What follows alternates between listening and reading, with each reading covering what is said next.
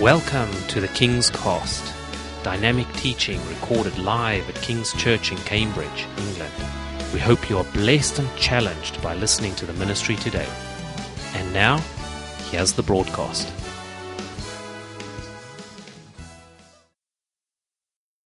Well, thank you very much. Where did you all come from? Wow, I, I sat down, this was half full, and you all have turned up. It's great. Well, it's just tremendous. Haven't we had a great time? Just tremendous. Wherever Jesus is lifted up, you know, lives are changed. Wherever the gospel goes out, lives are changed. Miracles happen. And we have every confidence that this afternoon Jesus will do that again amongst us because he's here. And the Bible says he is the same yesterday, today, and forever. He doesn't change.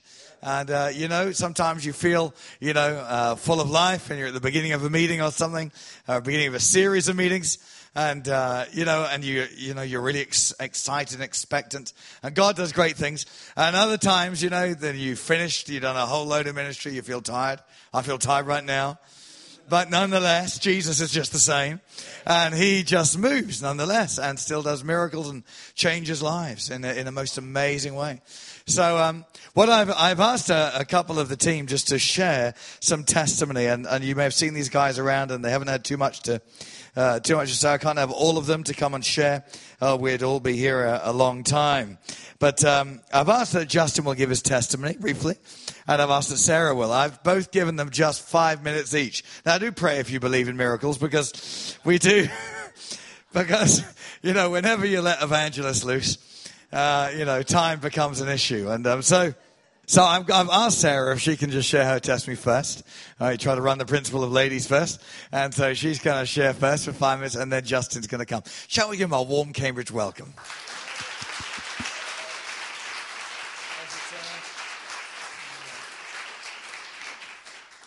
Afternoon, which is wonderful. Um, yeah, I got five minutes, and that is a big challenge for me. And how I got from being um, one of the people that have been spoken about um, these last couple of days, somebody that was walking around looking reasonably okay, um, but pretty broken inside and feeling pretty worthless. And how I got to the position of filling one of those squares. Anybody that saw the jigsaw picture that um, Martin held up this morning, if you wanted to link to Mission 24, how I got from where I was to, to filling one of those spaces in the jigsaw has just blown me away. It's been amazing what the Lord can do if we give our lives to Him. Um, my story goes back quite a long way, really. And as a child, I was, well, I was born. I was born um, with pretty bad feet, um, a bit like the man at Gate Beautiful, um, born lame. Um, and they didn't think I was going to walk. Very bad club feet. Um, the right one foot at right angles, and many operations affected the length of the leg and the feet and my balance and all kinds of things. And as a child, I was I was teased with how I walked. Kids would run behind you and mock you and tease you, and uh, a lot of time in hospital, and um, so pretty isolated, missing school and so forth. This was rather compounded by my problems at home with my parents' marriage, um, a lot of difficulties there, and eventually my father leaving home before I was really in, in, my teens, when I was around 11, but had been missing a lot of the time anyway. And so I didn't have many friends at school, just a few single friends rather than a group, because I didn't know anybody else that had divorced parents. And so life was tri- quite tricky. So I broke up, uh, grew up fairly isolated. And as life went on, I eventually met a nice young man and we married. And um, quite quickly and unexpectedly, we were moved overseas and then moved several times. There was a lot of work and a lot of pressure. And things got quite difficult and, and things started to break down, and I was suffering in my health. And eventually, after a great deal of, of difficulty, I walked away because of my health. And I spent 23 years um, asking for forgiveness because I knew God. I didn't know the Holy Spirit. I didn't know anything about much about the Holy Spirit at all or, or Jesus, but I had taken myself to church a bit. But um, yes, it was difficult, and and I I walked away, and I, I, I really just thought God could never really love me if I, I could walk away from a marriage. And these 23 years of asking for forgiveness. But there came a time when um, I was asked by another friend, Joanna, she's at the back, um, lovely sister in Christ, uh, to go up to Hull to hear an evangelistic conference. I didn't know they still existed. Um, and there was Jarrod Cooper, and Nathan Morris, and Jonathan Conrathe speaking in Days of Wonder. And this was a great revelation to me, but she had the foresight to give me a, a book by Reinhard Bonnke called um, Living the Light of Fire, and also um, Angus Buchan's book, Faith Like Potatoes. Well, one morning at 7 o'clock on a Sunday morning, I thought I'd just have a quick little read at um, Living Life of Fire. At 5 o'clock, I was still in my bedroom.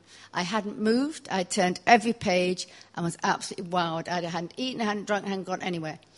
And that started to change my life. So I was a little bit prepared for what I might find or might hear or see at um, the conference. And the first time, although I was already in my 60s, um, I heard um, the gospel preached where I was expected to give a response. And I didn't know any of this. And I was down the front so fast. The City Hall in Hull's a big old Victorian building, and we were up in the top gallery. And I was down at the front so fast. And that's the first time I really saw Jonathan close to. But he, I was just a, a, mass of people. So a hand went on me as he went along the line. And I gave my life to the Lord. But I didn't know at the time that I remember adding totally. And so it has been. And then I got back to my church and I gave them all a hard time. Why aren't we doing this? Why aren't we doing that? And, and I, I just felt this little curl of Holy Spirit in me. And it was just amazing. Um, I started helping with night church, and, which is a, an outreach in the city of Chester um, late in the night, and with Messy Church and various things. But I was hungry for more and really wanted more. And so I was up and down the internet by early 2015, really looking for something else um, that I would learn more and could reach, get closer to God. I really wanted to know more. So I was up and down the internet trying to find that man that made it sound so um, realistic and, and just eh, for everyone. And eventually, having the Lord, I think, had me going and see how determined I was, I found Jonathan's uh, page. And there was an Impact Week coming up, which some of you will have heard about if you were here this morning. And I thought, can I do that? Could I go on that? And yeah, I could. Um, I prayed into it. And down I went to Peterborough in March 2015 your pastor was there on the Thursday night, and all through the week I was in tears a lot, and I just, I just didn't know. I now realised it. The first time I'd really prayed for forgiveness um, all those years ago, the Lord had forgiven me, and a lot of our stuff, all the rejection from my my um, home life and from my husband and so forth, all came pouring out, and I just had no idea that it had affected me so much in my life. Uh, many things happened. I was baptized in the Holy Spirit. Um, I was given the gift of tongues. Um, on the Thursday night for the healing ministry night, my right leg, which was shortened, as I'd said earlier, um, grew out. And that just really wowed me. I mean, I was just in tears. It was just amazing. And yeah, life was starting to change. And having been in tears of uh, desperation at the first part of the week, I was then in tears of joy the second part of the week. So poor Jonathan and the team um, had this wailing woman most of the week. Um, but it was amazing. yes, he's nodding here because it was true, it was. Um, but yeah, it has been an amazing journey since then. And then I, I prayed and, you know, what to do, Lord, what do I do now? Could I do any of these things? And after five weeks of prayer, I eventually put my name forward to go on one mission at Cleeby and uh, Grimsby and Cleethorpes, which was the first outdoor mission of, of the year in this country. Um, and one of the other guys was on, on that uh, Impact Week as well. Alan, he's had to leave, but you'll have seen him around. He was on, on that um, team too.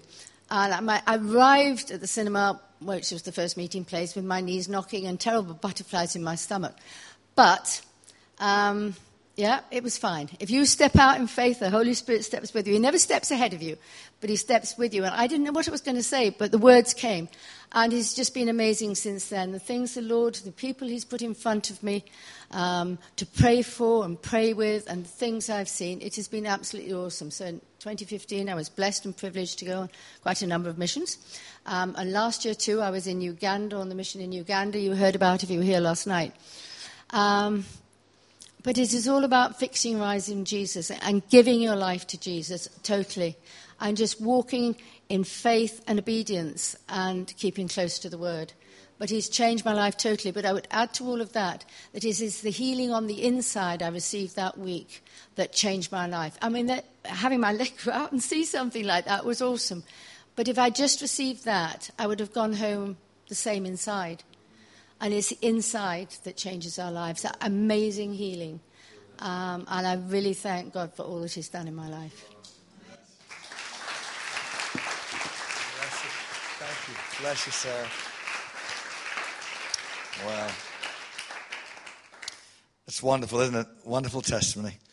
And uh, thank God. The Lord loves every one of us. And um, I do want to say, if you are interested in joining us on missions like Sarah and some of the others, you, you may notice with the team, you know, we have different people who join us uh, with the teams. Uh, we have a, a, few guys who work with us full time, part time. Then we have others who just join us now and again when they can and take a bit of time off work. Um, some of the folks are sort of age where they're kind of retired. And um, I, I, don't believe in being retired. I believe in being refired.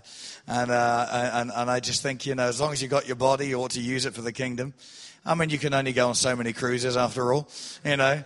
So uh, you might as well, if you're going to go on a cruise, go somewhere and win another nation to Jesus, you know. So, you know, but um, yeah, I, I, just come from a family. My great grandfather, you know, lived up to 100. He was still preaching the gospel at 100. And, uh, and I reckon that's a good way to go. So, um, you know, I never plan to retire. So, um, you know, but the thing is this, I think, I think there's a, you know, it's great we get young people come out on mission with us as well. I, I love that. And, uh, but we have people all different ages and all different backgrounds, all different denominations. Um, you know, I, I, sometimes people will say to me, well, John, you know, I, I think maybe I'm too old to go or I'm this or that, the other. I always say, no, of course you're not. You know, uh, there are some missions that may not be the best for you to come on uh, maybe a bit dangerous for you. Maybe, you know, we're going up a mountain somewhere or something like that. This may not be the best for you. So I'd just say to you, don't go to that one, go to this one instead. Uh, so, but, you know, I think they kind of expect that, you know, when you go on mission, you're going to take all the, all the young, beautiful ones, you know, all together. We'll, kind of present this kind of um, Christian Aryan race, you know, to the world, you know, as if everybody's got everything together, everybody's perfect. And that just isn't, that isn't reality. Um, and besides that fact, you know, the reality is that everybody out there, there's somebody out there who's just like you. So everyone here has a testimony that can reach somebody. So, you know, I, I, just want to encourage you, regardless of, of your background or what you've been through in life, you know, Jesus can just turn your life around and just uh, do an amazing thing in your life. And, and when He sets you free and He heals you up and restores you and, and fills you with His joy in His life, you know, you just really, if you've got the real deal, you just want to go and tell others about Him. You know, it just concerns me when people claim to know Jesus, but they've got no desire to tell anybody else about Him. I just don't think they got the real thing when it's that way. So um, anyway, but when you really meet with the Lord, you want to tell others. So, um, but it's absolutely fantastic. I, I can tell you, I remember that first night when um, when Sarah came up there to Grimsby because that meeting there was. Uh, a lady who came in with two fellas around her. She was a prostitute and was fairly well known in the area. And she brought two guys with, with her who were both drug addicts. And you know, their, their standard way of living up there was was that you know every night they would they would go out and they get plastered, you know, and then they would get up to no good, you know, most of the night, and then you know they would take some drugs and try and forget the whole thing, and then the, the whole thing would start again the next night, and, and that's how life was for them. And I can remember that uh, you know they they wandered in a little bit high, they wandered in to the meeting. And when they came into the meeting, this was their, I only met them the next day and they came to see me. You would not know. I, have had the privilege of leading a number of prostitutes to the Lord and, and people from mafia and, and drug dealers, all kinds of people like that. And I tell you what, it's amazing when you meet people that Jesus has changed like that. And unless they told you, you would not know. There's just not a whiff of the past on them. You really wouldn't know. And with this, even only 24 hours, the change in her was so dramatic. You wouldn't have known. As she came and she came to me the next day, she said, John, I just had to come out and tell you, we only, we came in here, we heard the sound of the music outside, we came in, we didn't know what it was. She said, but we were drawn by the love. I said, when you stood up and you said you were going to talk about Jesus, we kind of thought, where's the exit?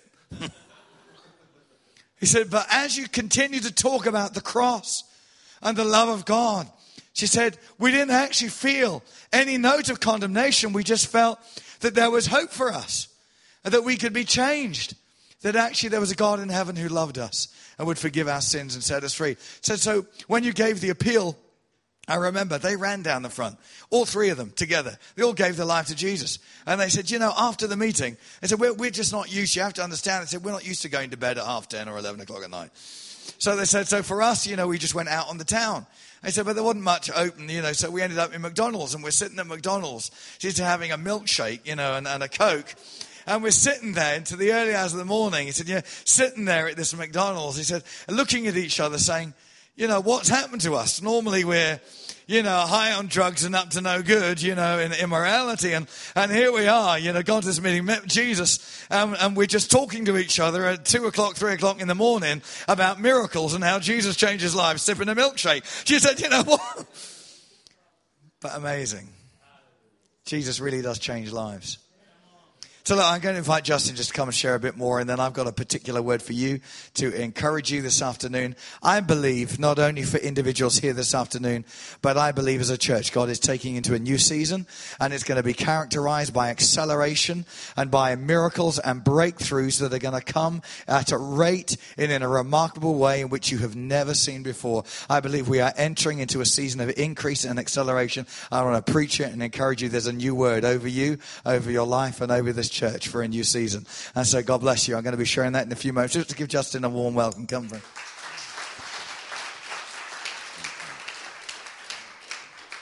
You know what it, when an evangelist looks at his watch, do you know what it means?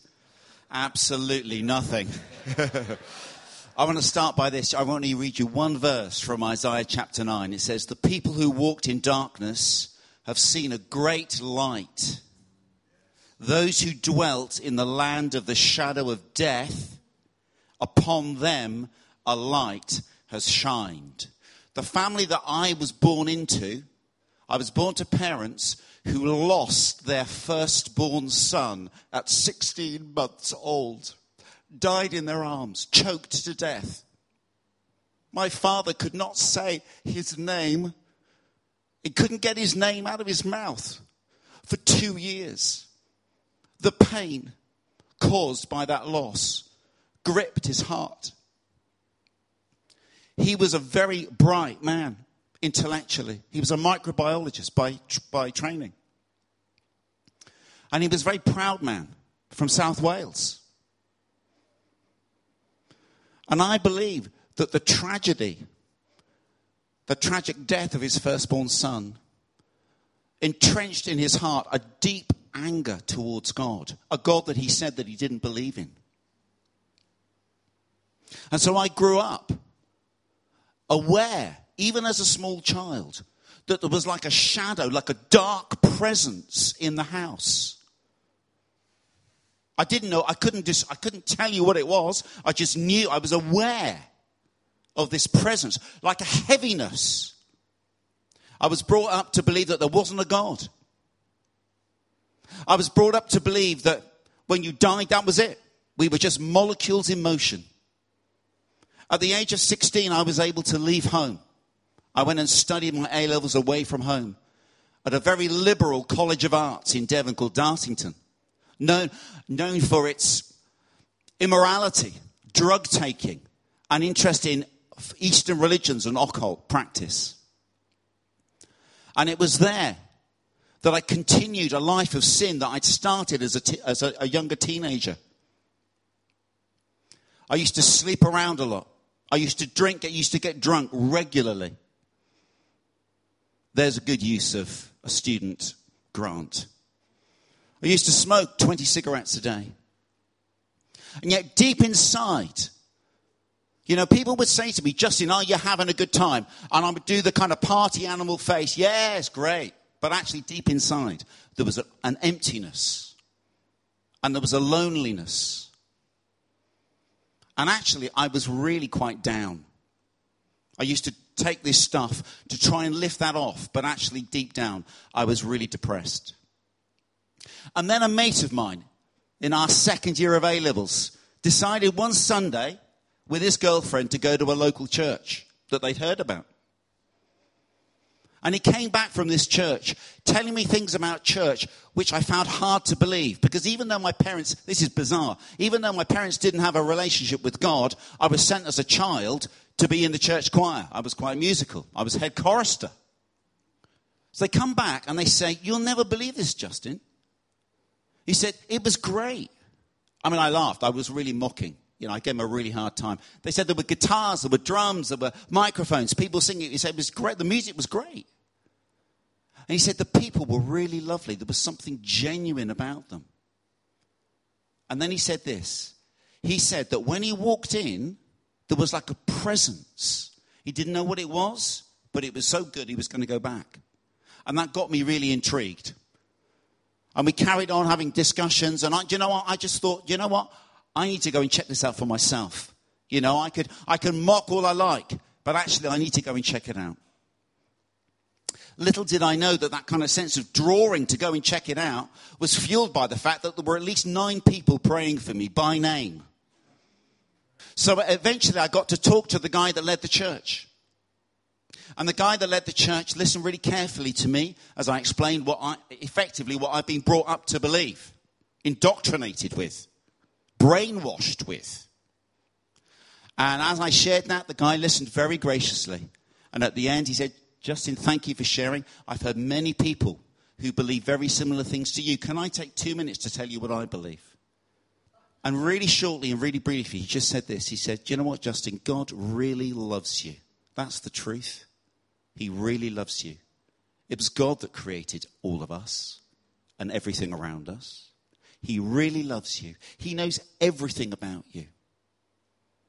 And the reason why you don't know Him at the moment is because you're separated from Him by what the Bible calls sin. It's just living life without God and doing what you want. And of course, when he said that, I knew exactly what he was talking about. I was aware of my sin as he said that. I, I knew I was a sinner. It was just putting a label to it. And then he said, Here is the good news, Justin. God loves you so much that 2,000 years ago, he sent his only son. He came to show what's possible for one person in right relationship with God to live like. And he said at the end of his life, he laid down his life willingly out of his love for you and died on a cross. Not for anything that he'd done wrong, but because of the sin in your life and my life, he said.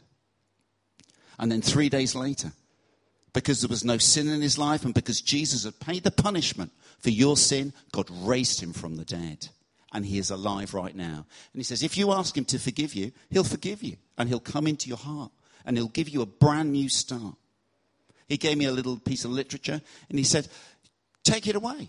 He said, if, you know, if this is the truth, pray and ask God to reveal himself to you. Two nights later, February 1984, two o'clock in the morning, my friend turned in the back of his Bible, which he just started to read, and he read the second half of 1 John 4, verse 8, which says this God is love.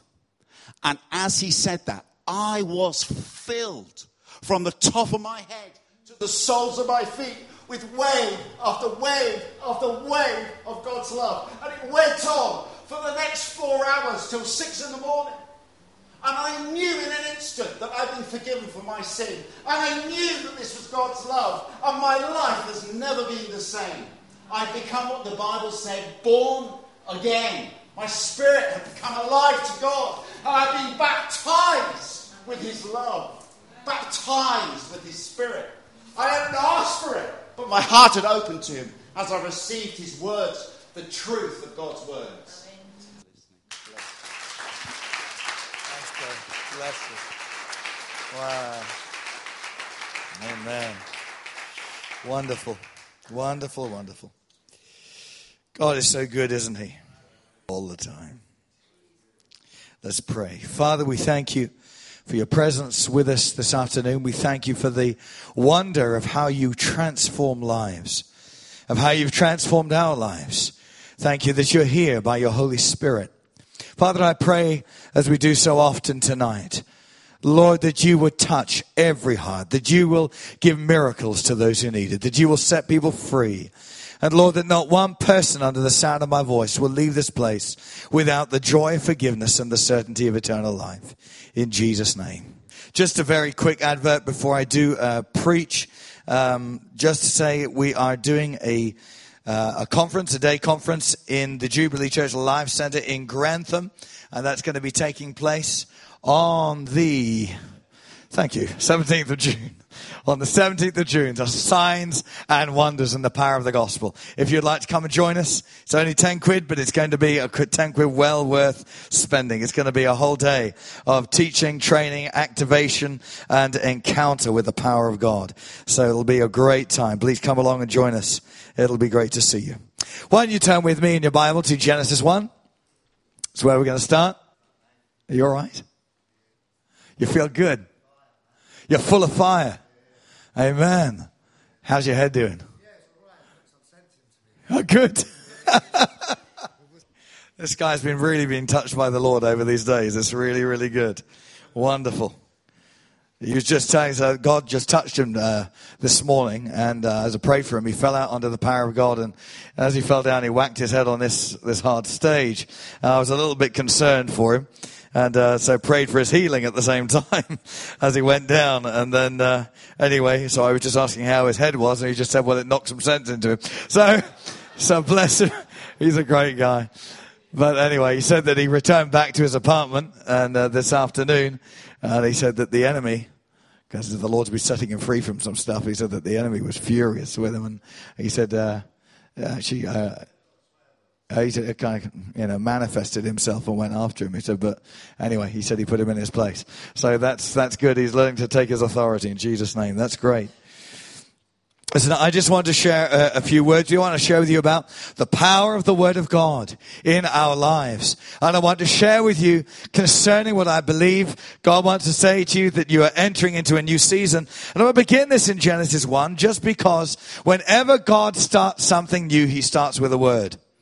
Whenever God does something new in our lives, He starts with a word. Even when we get what the Bible calls born again, as Justin was sharing with us, He starts it with a word, with the good news of the gospel. In 1 Peter 1:23, you don't have to turn there, but the apostle Peter says these words. He says, "You have been born again of the, by the incorruptible seed of the word of God." Amen.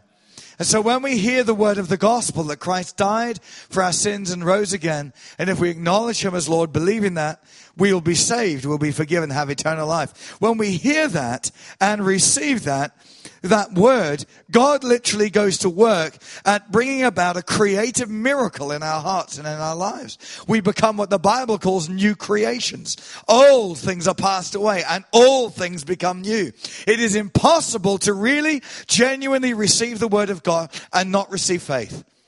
If you hear the word of God, if you genuinely hear it, it will always create faith in you. It will always create something new in you. It will bring healing to you. It'll bring freedom to you. It'll bring cleansing to you. It'll bring revelation and understanding to you. It'll bring the salvation of God to you. It is absolutely life changing. The word of God is the DNA of God.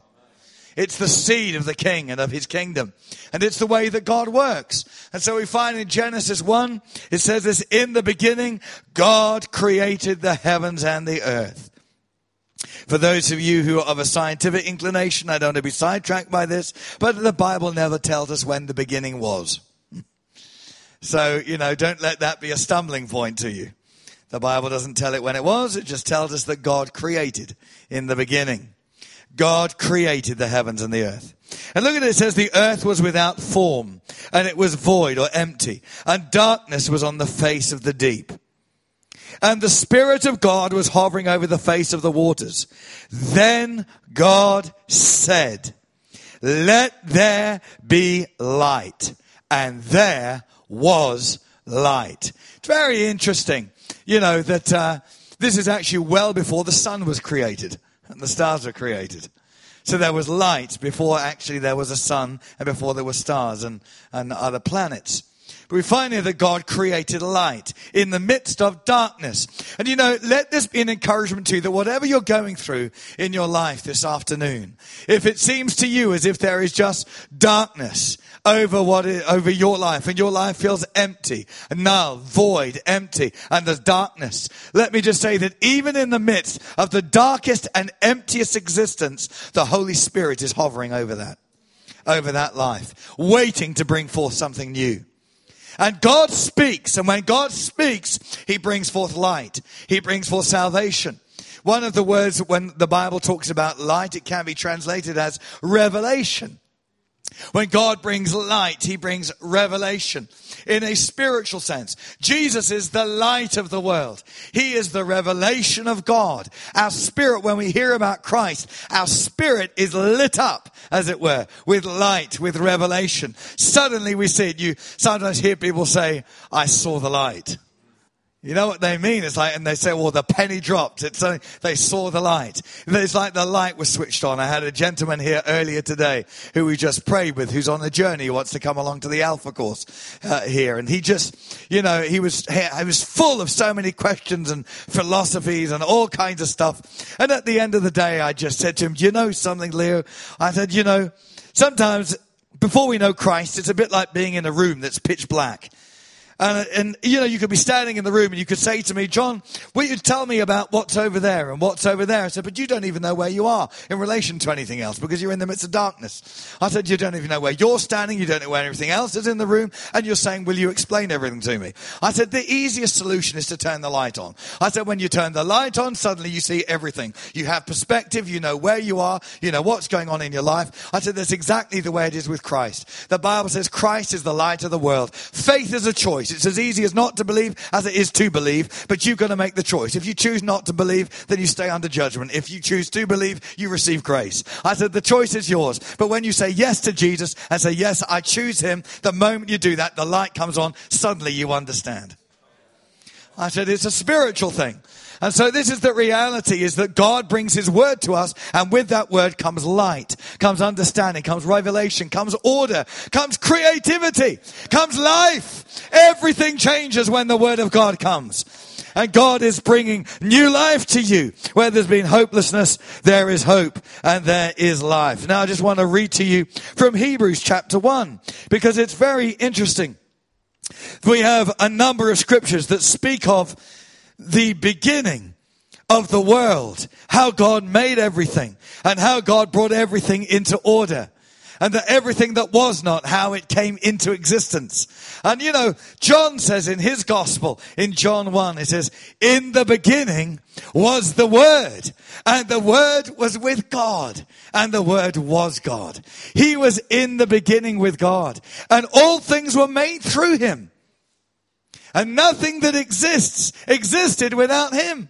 All things were made through him.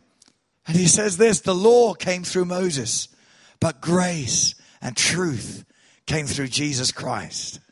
He says, and the word became flesh and dwelt among us, and we beheld his glory, the glory of the only begotten of the Father, full of grace and truth. Amen. What a savior. In the beginning was the Word. Jesus is the only human being, if we can use that terminology, God became flesh.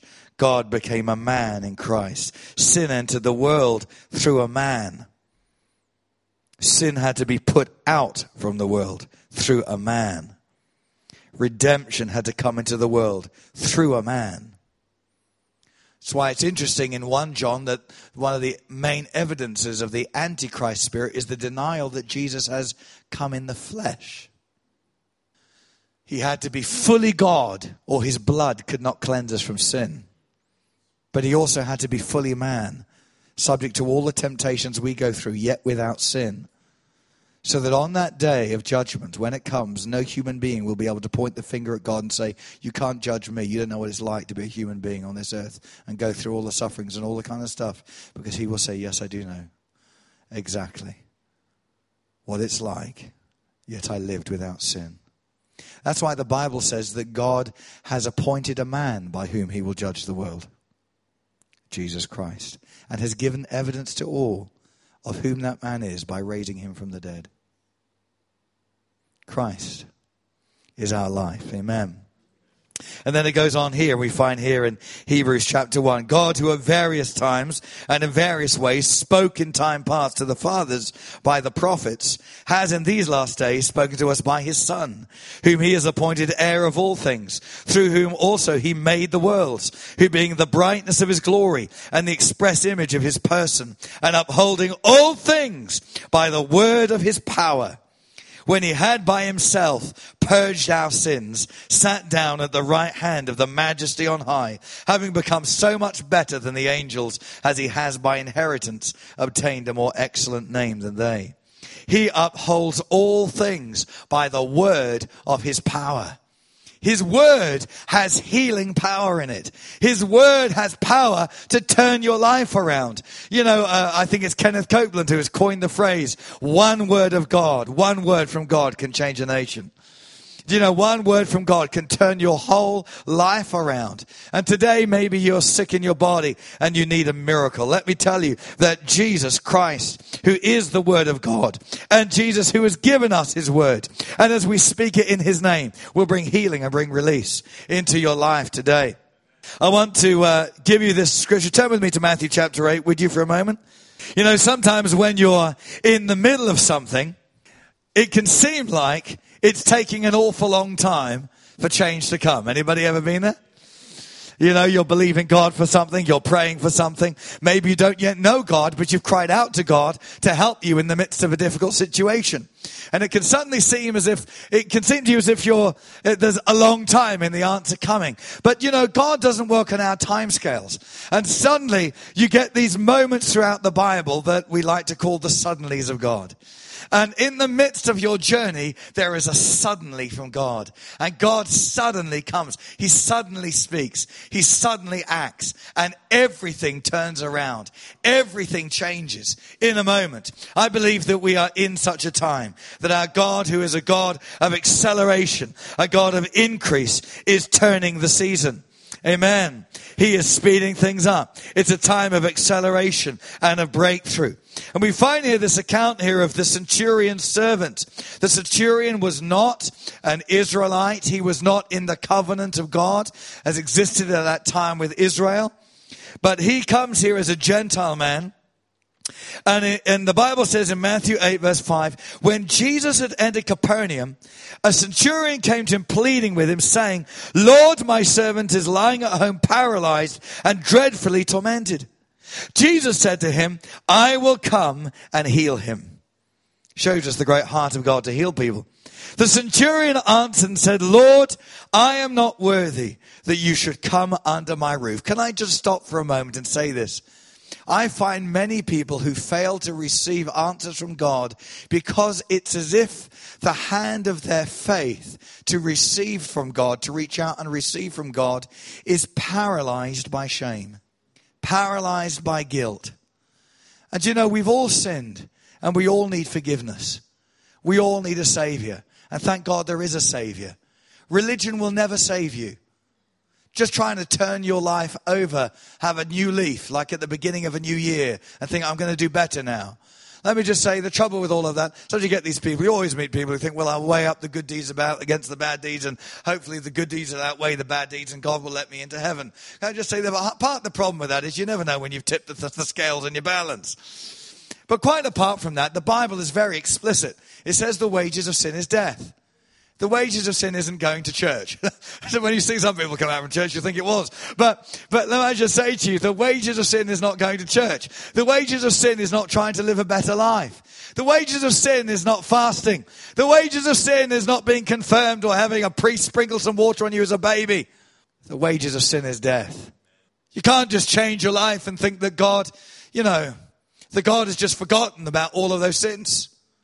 Can you imagine this? You know, my, my family, I come from a family of lawyers and business people and all of that. I've had to do uh, present a few cases in myself in law courts. I, you know, I tell you something. Can you imagine standing up before a judge and you've committed some heinous crime five years ago, but you haven't repeated it since, but you've never stood judgment for it. Nonetheless, here you are, you're caught finally. You stand before the judge. All of the evidence of your wrongdoing is read out. But then you stand and give your own defense and you say, I want you to know, Your Lordship, that I've lived a very good life over the last five years. I know I killed that woman, but I've never repeated it, and so I don't really see why I should go to prison for it. I mean, after all, you know, I've I, have i have lived a fairly decent life. I've even helped some old grannies over the road, and and you know, quite frankly, I think I'm quite a reasonable person. what do you think the judge is going to say? Guilty. Take him down. you know why? Because your good works do not do not clear the record of your bad works. The price of sin is death. God set the price. The incredible thing is, is that God met it. And the Bible says God's judgment of us is based on his righteousness. Now, a lot of us, we judge other people based on our own views. We based on uh, people on the level of our behavior. I find even amongst the criminal fraternity, I've led quite a lot of criminals to Christ, and I find even amongst criminals that they've all got their own personal morality. Oh, it's true I break into people's houses, but I've never stolen a car. Yes. I've never committed adultery. Yes, I've slept around with a few, but different people, but I've never committed adultery. So, you know, it's all the same. It's all the same. Even the secular statistics say that anyone who sleeps around before they're married is 70% more likely to commit adultery after marriage. 70%. That's a secular statistic from our government. That's not a Christian statistic. 70%. Because they recognize you cross a moral barrier inside yourself. Something happens inside you. Think about it. But you know what? God can restore you. God can change everything. You turn your whole heart, make you a new person inside. And so this is the amazing, this is the incredible good news of the gospel, though. That even though we all deserve judgment, we've all been caught red handed. We've all sinned in thought, word, or deed. There's nobody who hasn't. I've met a few who think they haven't. You know, you may have heard me share that before on some stories. I, I have. I, have met some people who think that they've never sinned. It's incredible. Well, they haven't. I always ask them, can I just ask you a few simple questions? I say, sure. You know, I, this happened to a businessman just last year. In his three-piece suit, very educated, successful man, wearing his Armani outfit. And he stands there and, and he hears me sharing Christ with someone else, and he was very aggravated. Finally, he approached me. He said, Jonathan, I want you to know I'm a very good man. I said, I'm glad to hear it, sir. He says to me, you know, he said, I, I've, I'm married to one woman. I've raised a good family. I, have always been honest in my job and I pay my taxes. He said, I, I need no forgiveness and I don't need your Jesus. I said, I see.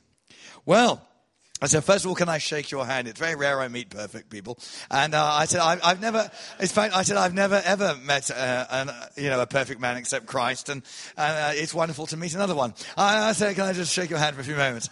Uh, I said, anyway, look, um, I said, look, quite apart from that, obviously you don't want to hear anything I have to say. You don't feel in need of any help or forgiveness. So um, I don't want to waste your day, your time. I said, but just while you're on your way, you know, off to whatever you're going to do, I said, maybe I could just leave you with a few thoughts to consider as you go your way. I you the Bible says that the law was given to us to expose our sin, to show us our need of Christ. So the law of God. And so what I'm going to do is I'm just going to hold up God's law in front of you for a minute as a mirror. And maybe you'll look at yourself and see yourself in a different light for a moment. And maybe at the end of that, you might think that maybe you do need Jesus. But here we are. So I don't want to be heavy or anything on you, but let's, so let's forget about the first commandment for a moment because no one keeps that uh, perfectly every day. So every day people need forgiveness. I said the first command is you'll love the Lord your God with all your heart, all your soul, all your mind, all your strength. And then the second one, love your neighbor as yourself. So, so I said, the truth is nobody loves God with all of their heart, all their soul, all their mind, and all their strength 24 hours a day. So I said, so everybody needs forgiveness every day. He's our creator. He's worthy of love and worship and, uh, and our total, total adoration and obedience. So I said, so we all need forgiveness. So I said, but look, just forget that one for a minute. I said, um, I said, let's just pick out a few. I said, so the law of God says um, you know, that you shall not murder. He said, I want you to know I have never murdered anybody. I said, I'm so pleased to hear that. So that's great. And he said, but in fact, Jesus went a bit closer to the mark and he said that if you hate somebody in your heart, you've already murdered them. I said, have you ever perhaps, you know, been cut up by somebody going around a roundabout and you were really, you know, and something slipped down to your mouth or something like that? You just, you know, or maybe that partner in business who, who diddled you or, or, you know, or whatever, or maybe even inland revenue. I don't know.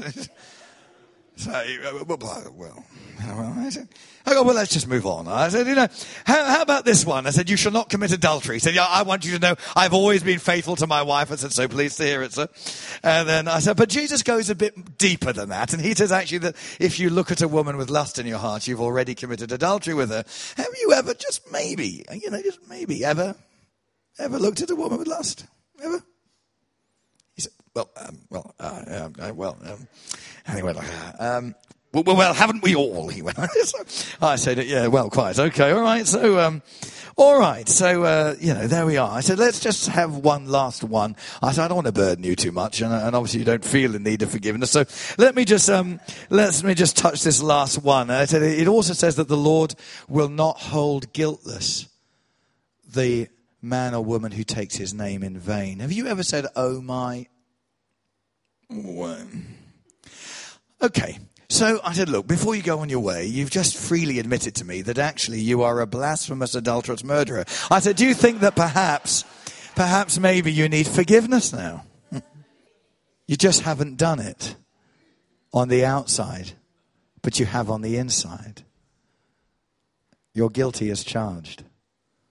And God's just, God's view of you and judgment is based on his righteousness. None of us come up to the grade. We all need forgiveness, but this is the incredible good news. Christ died for our sins. Amen. Amen. Aren't you glad he did? And it's not the end of the story because he was raised from the dead and his resurrection substantiates everything he said about himself. Because he prophesied his own death. He prophesied his own resurrection. He died. The wages of sin is death. The evidence that God accepted his sacrifice in our place is that he was raised back to life. So that every sin was paid for, that every human being who would believe in him and receive Christ as their savior could be forgiven and have a new life. Amen. It's good news, folks. It's good news. And that's the word of the gospel by which we're saved. Amen.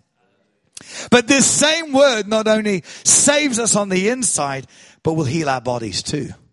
This man, this centurion says, Lord, I'm not worthy, but just say the word only and my servant will be healed.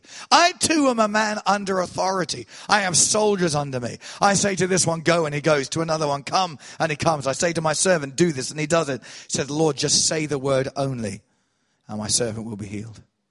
He recognizes Christ's authority. The amazing thing is, Jesus had already said that he would come and heal the man's servant.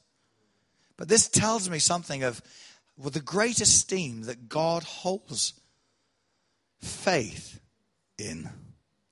Because when the man said to Jesus, You don't have to come to my home, just say a word only, Jesus, who is God in the flesh, changed the way that he would heal the servant based on the faith of the centurion. He says to him, Okay. He says, Just as you have believed, let it be done unto you at that moment, the Bible says that his servant was completely healed. This is still happening today, all over the world. It's been happening in Cambridge this week. People have been healed by the power of God, by the power of the Holy Spirit, by the power of the spoken word of God. The word of God is all to do with the revealed will of God, and it's to do with the authority of God. And the power of the Holy Spirit goes to bring that authority to pass. When God speaks, he changes the circumstances of your life. When God declares something, all of creation has to bow before the will of the Creator. When He says something, things change. Amen. I can remember um, how many people have ever heard of the sort of the, the National Front and all those kind of people? Okay, well, just a, a, couple of years ago, well, it's now five years ago, we were down in, um, I was living in Telford at the time, and I can remember that uh, in Wellington in Telford, there was, um, there had been, it had been exposed that uh, in the Asian community, some, there was some, uh, you know, there was some pedophilia going on, and there were some girls who had been, um, groomed, I think is the phrase that they use, uh, you know, where, where they were basically trafficking some of the white girls down in Wellington in Shropshire. And uh, there were some of the, the Muslim community, some of the guys there had, had trafficked these girls.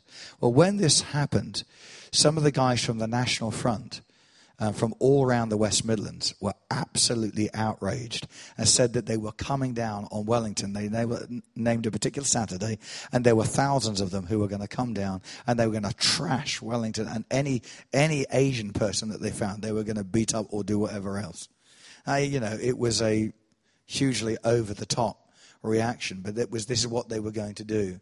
And um, in the midst of this situation, you know, I mean, literally, I can remember that week, the whole of Wellington was being boarded up. All the shops were being boarded up. Police from all over the West Midlands were being summoned in to come in and all that. I, we were just a new church plant, but I remember I gathered the guys together and I just said, right, we're going to have a prayer meeting and we're going to turn, we're going to turn this thing around.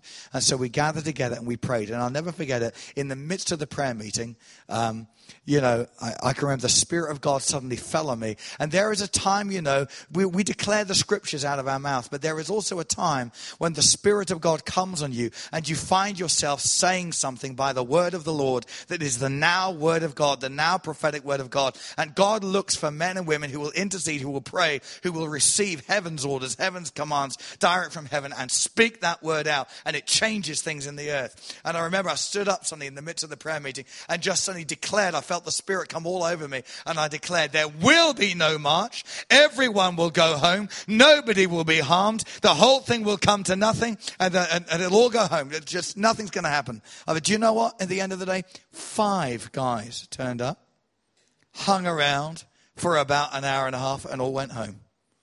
That was the end of it. Nobody was hurt. No window smashed. Nobody touched. All the, none of the police had to turn up. In the end, everything got got changed. And you know, literally, let me tell you this there is power in the spoken word of God. There is power in the spoken word of God. And I, I just going to tell you a quick testimony here from. Um, I'm going to share this testimony that I just want to say something very quickly and briefly to the church to encourage you, and then we're going to pray. I'm going to come into land. Are you ready? Okay, fasten your seatbelt. There we go. This is it. Just to say this to you, you know, um, it, where healing is concerned, we were planting a church in the Ukraine near to Chernobyl where there'd been that awful explosion. And I can remember there was lots of radiation around, and, and we were church planting. And uh, we'd planted uh, one church. We'd gone out for 10 days to plant two churches. And uh, there was a revival going on in the Ukraine at the time. And so to plant two churches in 10 days seemed entirely feasible. And so the first one had been very successful, lots of miracles, lots of salvations. New church was planted, still exists today. And then here we were going to a new area very near Chernobyl. And as we went into this area, it was also an area where there was, um, uh, there was an army base. Um, and I remember we were out on the streets during the day, lots of open wounds and things like this, and because of the radiation levels. We're there, we're preaching the gospel. And in the evening, into a, a meeting like this, we invited everybody to come. But here, there's literally, you've got about this same amount of people who are gathered, but there's only about 10% of the people are Christians. Everybody else is, a, is, is not a Christian. And so the, the band, they did their songs, they did their worship, and then I'm introduced. And so I get up with the interpreter, I preach the gospel. In the middle of me preaching the gospel, let me tell you, they were not all ordered people like you are here. It's very nice in Cambridge, you know. And, but it wasn't like that at all. And so in the middle of me preaching, I suddenly get this huge Russian soldier who's about six foot five, all in his, his military garb, but he's drunk on vodka, which was basically the Russian government's response to, you know, the job losses. Just give them all more vodka more vodka, they all forget about it all. And so, so they have more vodka. And so here's this guy, he stands up there, he's drunk out of his brains, and he just, you know, he shouts at me, suddenly stands up, and, uh, and he's shouting at me and challenging me in the middle of the thing. Well, I have to admit that that kind of thing gets me going. And, um, so when he did that, you know, I, I shouted back at him and I said to him, I defy you to come down the front here. Let me pray for you and you deny the power of God is real. Well, anyway, he got up and he started storming towards the front. Well, I'd issued the challenge. Now I had to follow through. So I said, Jesus, help. You know, here we are. So, so here comes this guy, and he comes up onto the platform. And I'm not kidding. So the platform's about twice the width of this, literally, of this building and uh, of this part anyway. And uh, so I'm standing about here. He comes down, he gets up onto the, the platform there, And, um, and I'm about literally from there to there. And as he stands on the platform, thank God for the Holy Spirit. He's always ready. Because suddenly I felt clothed with power from the presence of God. And I remember I, I, looked at him and he's standing at me, he's going, ah, like this. He's got this bottle, he's got everything. And, and so I said, Do you want to feel the power of God? He said, Yeah, like this. So I said, I said, Here it is. And the power of God hit him and threw him 10 feet off, off the platform. He landed in a crumpled heap on the floor. I suddenly heard some people down the front row who spoke English saying to each other, I'm not going on that platform. but from that moment, we had everybody's attention including all the soldiers. Gave the appeal. I mean, these guys, soldiers, everybody, coming forward, giving their lives to Christ. God broke out in miracles. It is just wonderful. But in the midst of that, there's a there's a dear woman. You you talk about um, sometimes you know the power of God has an element to it when it comes into manifestation. The power of God has an element depending on what the Lord is dealing with. Has one side of the manifestation of God that is extremely strong and will, you know, that in being confronted by evil will literally crush evil. Will crush evil with its power. The power of God will. There's no competition. You, hear some Christians talk, you would think that there was some sort of an equality between the devil and God. Let me tell you, the Bible says Satan will be destroyed just by the brightness of Christ coming. Jesus literally just steps onto the scene. The enemy's rushing for cover. So, you know, Jesus is immensely powerful. And yet, there's this other side of complete tenderness and compassion. So, in the midst of this highly confrontational demonstration of God's power, suddenly this Russian mama comes to me holding this little boy in her arms. He's asleep by now. It's getting late into the evening. Tears are pouring down her cheeks. And she presents him to me. And literally, the whole calf, I'm not kidding you, but the whole calf of one of his legs is just eaten away by radiation. The whole muscle is gone. There's no muscle, there's no skin. It's just like an open, weeping sore. There's nothing there. And she holds him like this and she says to me, Sir, can you do something for my boy? I looked at her and I was I said to her, Madam, I can't, but I know someone who can. His name is Jesus. I said, uh, Let me pray for you. But as I went to pray, the Holy Spirit reminded me of this passage and said to me, Speak the word only. And he gave me something to say to her that required faith to say, but whenever God says something to you, faith comes with the word. And so faith came into my heart to say it to her at the same time as the revelation of it. So I said to her, We don't need to pray. Go and take your boy home to bed tonight. And as you put him to bed, just put your hand on him and say, Thank you, Lord, for healing my son. I said, Then I believe that when he wakes up tomorrow morning, he will have a new leg, a brand new muscle, and new skin. Please bring him to the meeting tomorrow night for all of us to see what God has done for him. The next night, as God is my witness, the very next uh, night, she returned with the boy.